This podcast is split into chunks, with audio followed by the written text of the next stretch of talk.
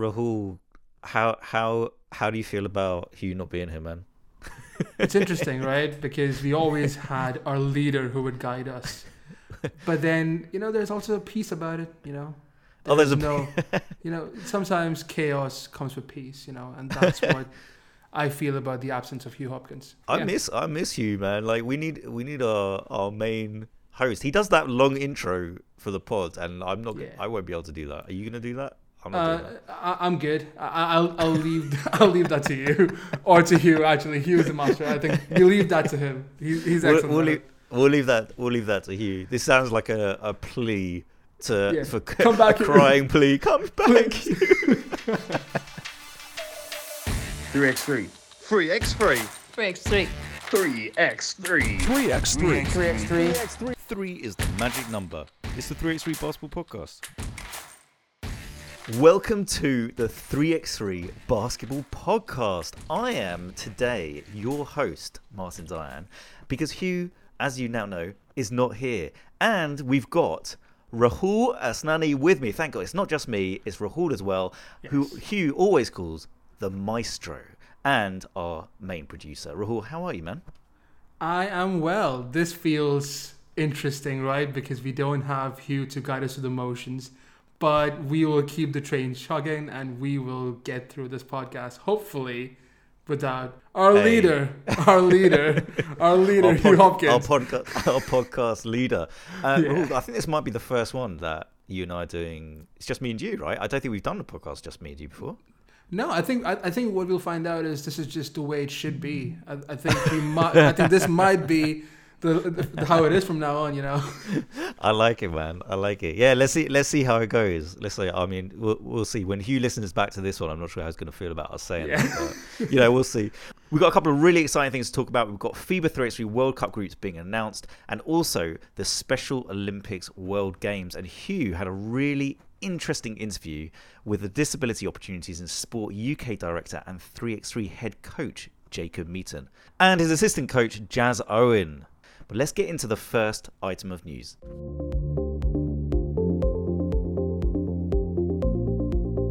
All right, Rahul, let's talk about the FIBA 3x3 pools that have been announced for the World Cup in 2023, uh, which will be uh, a marquee event in Austria's historic capital of Vienna, uh, where defending champions Serbia, uh, who won the men's, and France, that won the women's, face uh, face some really tough tough challenges. So in Group A, in Pool A, we've got Serbia, France, Germany, Brazil, and Madagascar.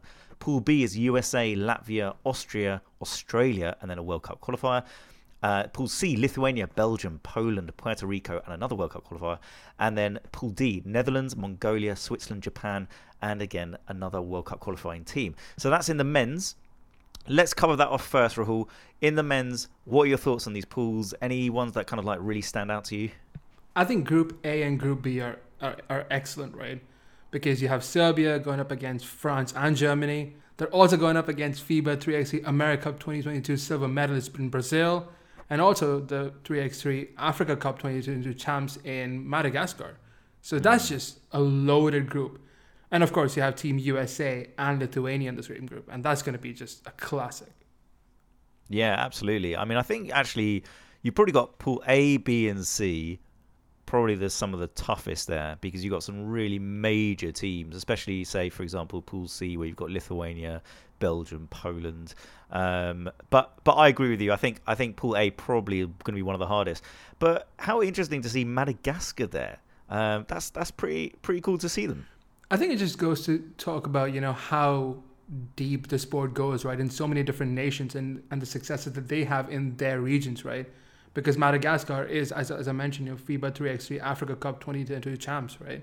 So it's like we they are they have been great, and now they're gonna be taking on these teams in, in the World Cup, and it's like it's gonna be great. It just goes to show how deep the sport is, how you know how diverse the sport is, and how different nations have their different styles, how they implement it. And yeah, I think it's gonna be fun. I think that's just the best thing about 3x3, as I've always said, that it just brings so many styles together, so many different cultures together. And I think that's what we're gonna see. That you know, each group has so many interesting matchups, and it's just gonna be fun to see. Totally agree with you. All right, so let's talk about the women's in that case. So we've got again four pools here. So in Pool A, France, Netherlands, Spain, Austria, and Brazil. Pool B, Germany, Japan, Poland, Egypt, and a World Cup qualifier. In Pool C, USA, Canada, Mongolia, Hungary, and again a World Cup qualifying team. And in Pool D, Lithuania, China, Romania, Italy, and again another World Cup qualifying team. So, what are your thoughts on the women's teams, Rahul? I think just the Group A, right? You know, we're seeing the defending champions France go against Netherlands. You know, they faced off in the Euro Cup finals, and you know, you also have Spain, you have Austria, the hosts, and you know, I think it's going to be a fun group again. And again, Germany they'll take on Japan, Poland, and and Egypt. You know, and I I think what we've noticed, you know, over the podcast that we've done so far, is these different nations how they have their own tournaments, how they develop their own style, right? And and it's always interesting to see how they all kind of go against each other, because I I think even in a small case of you know in the UK we have seen how different teams implement their style in 3x3, right? And it's always fun to see how that translates at the world stage. And I think that's what again I think there's some great matches uh, you know on both sides for the men's and the women's and I think it's going to be cool to just see how that all comes together. You know. Yeah, I, I definitely agree with you. And you know what's interesting actually is in this scenario. So I mean, France are ranked top in the world for for women at three x three, and then Germany comes second and the United States third. But what's really interesting is actually so we've got in Pool D of the women's pools, we've got Lithuania and China. And what's interesting is that they are ranked globally fourth and fifth. So Lithuania four, China fifth. Wow. So actually, in this case, like I think Pool D is going to be like the really interesting one because mm-hmm. that's going to be a real battle between those two. So yeah, it's it's it's very very exciting, and um, so that's going to be coming up in Vienna between May the thirtieth and June the fourth. Now, Rahul, it's it's kind of on the doorstep, right? Like it's it's nearby. Mm-hmm so mm-hmm. I'm thinking maybe uh, maybe 3x3 podcast, the 3x3 podcast like takes a, a little journey. What do you what do you reckon? Comes live, you know, live from on you know from Vienna. We'll be there. We'll be experiencing the action. Yeah, it just sounds great, you know. It does sound great. What do you reckon? Shall we try? Shall we look into tickets? I think we should well, look. Well, it depends on Huw, right? Because again, Huw is the man who makes the decisions on the podcast, and you know, I don't want to commit to anything without Huw being here. okay. Know? But, but you know, it sounds perfect, and you know, I don't know why he. You know, we all love to X-ray, so hundred percent. No. All right, I'll tell you what. Let's let's look into it. Let's see what happens. And and of course, as you say, Rahul, uh, not, not sure how I feel about this, but yes, let's see if the man with the plan says yes or no, and then we'll make a decision based on that. Yeah. But it but it would be cool though. If it, if it isn't obvious, we've ha- we have a love hate relationship with our leader. we need him, but we despise him. You know, so desperate. God, we across very desperate in this. Um, all right, let's uh, let's move on. Let's move on to the second topic of the day, which is about the Special Olympics World Games. So, Huw, as we mentioned, our beloved leader of this podcast spoke to the Disability Opportunities in Sport UK director and 3x3 head coach Jacob Meaton and his assistant coach Jazz Owen to learn about Britain's team and the unique training plans for the Special Olympics World Games. And they are going to take place in Berlin on the 17th to the 25th of June. And there are 170 countries that are going to take part in the Special Olympics, which is really cool. And it promotes sporting opportunities for those with intellectual disabilities, for example, Down syndrome or autism or anything else like that this is really cool and here's the interview. Um, so obviously this is this is a really cool um, uh, setup that we've got here today. Um, what what is your involvement um, with essentially setting up what, what, what we're seeing um, for the champions launch here in manchester? I'll start with you jazz uh, yeah, so obviously I've come to it from the GB point of view, so getting our GB squad involved um, and obviously supporting Jacob with all of his bits. Uh, yeah, so uh, I run a community interest company called Disability Opportunities in Sport UK, uh, and we have a, a, big basketball section. So we run numerous community basketball sessions aimed at people with uh, an intellectual disability, and I'm also coaching alongside Jazz for the uh, up and coming World Games.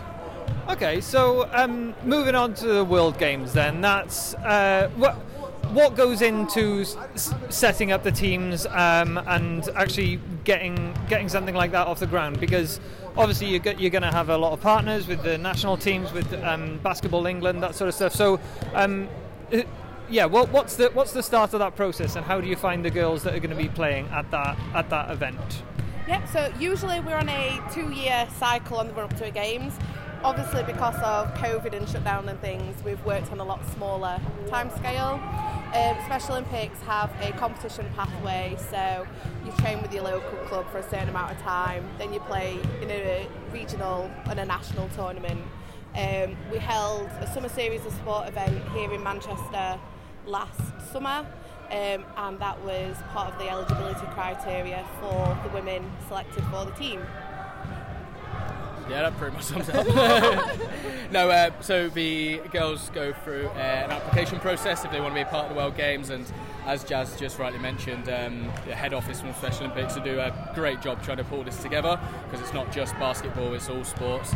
Um, you know, they look through those applications, make sure everyone has done each level of competition, make sure they're eligible, suitable for for being put up for selection, and then we select a team based off that. So it's not just uh, an administrative thing you're doing, though, but you you are doing actual coaching as well. You know, um, what for for those who might not be as familiar with with uh, you know d- disabled sports, Special Olympics type of competition, what goes into into training sessions for uh, for the types of athletes that you work with?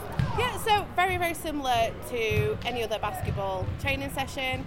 Um, obviously, we've got to take into account some of our athletes' um, intellectual disabilities, and that might mean, you know, breaking drills down into smaller steps. Um, it might be, you know, slowing things down, prompts, physical cues, and things. Um, but again, every team is going to be different. Uh, with this group of GB athletes, uh, they're working really, really well as a team, but all of them have come from a traditional five-on-five basketball background. So for these guys, we are looking at sort of teaching them the game of three-on-three basketball, um, which is a challenge not just for them but for us as well. Again, we're both sort of traditional five-on-five coaches, so it's been a bit of a learning curve for us all, but we are slowly getting ready for the games in Berlin. So yeah, I mean, I, I've done a bit of coaching myself. Um, like not necessarily with uh, with Special Olympic athletes, but like even um, you know, uh, sort of running athletes. Uh, you know, um, they they don't always get three on three, they- three x three. You know, like they're used to just running down the other end of the court. What what's uh, yeah? How, how how are you finding that transition with these athletes? Um, it is, like you say, it, it's quite hard for any athlete to get your head around the two different styles of play. Um, honestly, they're taking to it quite well. Um, with some of our athletes having that sort of delayed processing anyway, you're not noticing as big a difference as you would, um, you know, with some sort of mainstream athletes who might take that step back and say, oh, before going. So for our guys, actually, it's looking a lot smoother, uh, which is quite good. Um, obviously, there's the rule changes, and with Special Olympics as well, we do have sports rules adaptations for Special Olympics athletes to take into account, you know, processing time and things like that. So it's not just learning 3x3 rules, it's 3x3 rules with adaptions as well. Um, and you're going over to Berlin for the World Games. That's very exciting. Um, what's the you know when you um, I guess traditional competition uh, always focuses on medals. You know th- that's how that's how some of these teams get funding. It's been a, a long held frustration for basketball journalists like myself that you know we're, we're not getting the funding because we haven't had medals in in the past uh, few years. Although Commonwealth Games accepted last year. Um, but uh, what's the what's the driving ambition for, for the Special Olympics? So obviously inclusion is a huge, um, you know, part of our ethos, and for us, you know, the Special Olympics ethos of let me win, but if I cannot win, let me be brave in my attempt. Okay, that encompasses everything we do at Special Olympics. Um, obviously, the women want to go out there and win a gold medal, but for them, it's a huge opportunity. We've got one of the athletes who's never been abroad before, so that in itself, you know, we have to look at the cultural elements of it. So when we go out there, we get three or four days in a host town and we experience all of sort of German culture and food and things like that. Um, also, it gets us acclimatised to weather. For these girls, playing on an outdoor court is going to be completely new. You know, can't do that in the British summer. It's not predictable enough. But out there, we are going to be playing outdoors. Um, so there's lots of elements like that which we have to look at, and because of the demand it puts on our athletes, automatically, you know, we are looking at their well-being and their enjoyment before we look at sort of medals and participation um, outcomes. Um, but they're all very, very driven, and obviously everyone wants to come home with a medal. But I mean, but even th- there must be for, for, for yourself and, and for, and for the girls as well. There there must be a sense of pride um, that that goes, you know, just just even getting to that stage where they are going over to Germany, like uh, the uh, and for you know hardened basketball coaches like yourselves, who you know might have been in the game for a few years. There's there's something special about where we are today and what and what we're doing, isn't it? Absolutely, yes. And every you know every GB cycle is different, a different team, a different set of experiences. Um, and honestly, as a coach, no matter how many times you walk into that opening ceremony, you still get that feeling of wow and that sense of pride, especially for your athletes, but also you know yourself. You, it's hard not to get swept up in all those emotions. That's great. Thank you. Such an interesting conversation that you had, Rahul. Uh, what are your thoughts on that? No, I think I think it just goes to show that there's so many similarities, you know, regardless of the level of ability, right? In how 3x3 is perceived, how different teams come up with their style and how they implement their, you know, their tactics. And just to see this team come together and, you know, give opportunities to people of you know of all different abilities. I think it's it's an amazing opportunity. It's it's so cool to see how it comes together and yeah, it's definitely something to look forward to. So yeah, I totally agree with you. And actually, I've got a bit of experience in this because I worked with a local group in London called the Safe Haven Basketball Club, and they're, as I mentioned, they're a basketball club uh, based in London for young people with learning disabilities and special educational needs. And what I found that was really exciting was that they were really took to 3x3 really simply. Right. like it was it was such an easily understandable accessible sport and they had so much fun. And um, I, I just love the idea of 3x3 kind of being able to kind of being there you know like a sport like 3x3 providing that opportunity. And not you know it doesn't really matter where you're from your background your ability wh- whatever it is 3x3 is really there for everyone and uh, and I really I really love that I love that they're taking this opportunity uh, and I really look forward to just seeing what happens Absolutely. And I think it just goes to show 3x3 is a very welcoming sport, you know. It's not something that you need to I, I don't know, to me 5 on 5 just comes off as a really daunting sport, you know. It's it's full court, you need to be involved, you know, it, it, it, it demands a lot. And I think I think for 3x3 it kind of caters to different abilities, different needs. And if you are someone who, you know, who wants to kind of just you know get used to the game first you can you know kind of allows for people to ease their way into the sport and i think that's what's really cool about the sport Yeah, totally. Totally, totally agree with you. Well, Rahul, we were going to do, if Huw was here, did Carl Montgomery really say that? But Huw is not here, so we're going to have to save that one for next week.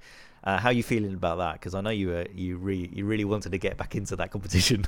you have been saved by the bell you know i, I took Oh. a beating in the first week but i will be back and i'll be back firing on all cylinders Wow. Okay, that's strong talk. I'm looking forward to that. All right. Well, in the meantime, if you want to listen to any of our other podcasts, you can check us out on Spotify and iTunes. Please, please check us out on social media. We are at. that sounded so desperate, didn't it? it sounded so desperate when Huw does it. It's just like so confident. Please check us out. Um, if you want to check us out on social media, you can find us at 3x3pod. And in the meantime, have a great, great week, and we'll catch you at the next pod. see y'all Peace.